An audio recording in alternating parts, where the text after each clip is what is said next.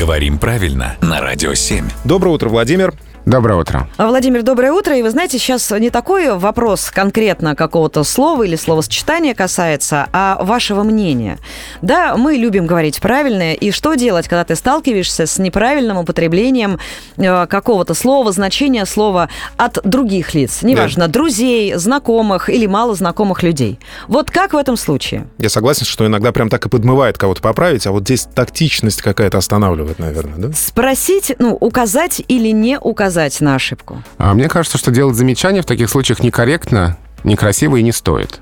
А кроме того, вы никогда не можете быть уверены, что вы знаете правильно.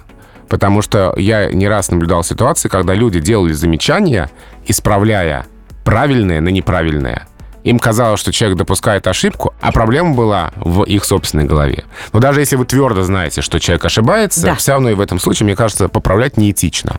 А я поправляю в следующих случаях когда меня об этом просят, э, потому что есть люди, которые заинтересованы в повышении грамотности и знают, что там я могу помочь. А те, кто учит язык, ну там дети или иностранцы.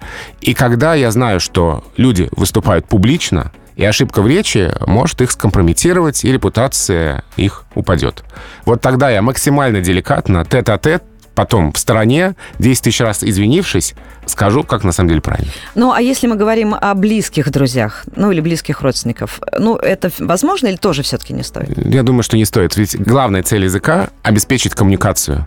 Мы говорим для того, чтобы что-то сказать, и для того, чтобы продемонстрировать, как хорошо мы знаем нормы постановки ударения. В общем, я бы не поправлял. Но у меня как раз есть э, оправдание по поводу того, почему я поправляю близких, потому что они же со мной разговаривают, и эти слова не так или иначе фиксируются в моем сознании в неправильном варианте. Я боюсь потом в эфире сказать неправильно. Но вы можете говорить правильно, может быть, они обратят внимание, оценят, может быть, даже спросят, почему ты так говоришь. В общем, да, мы очень любим причинять людям счастье. Вот не всегда это стоит делать. Хорошо сказано. Спасибо, Володь, Владимир. спасибо большое. Спасибо за науку.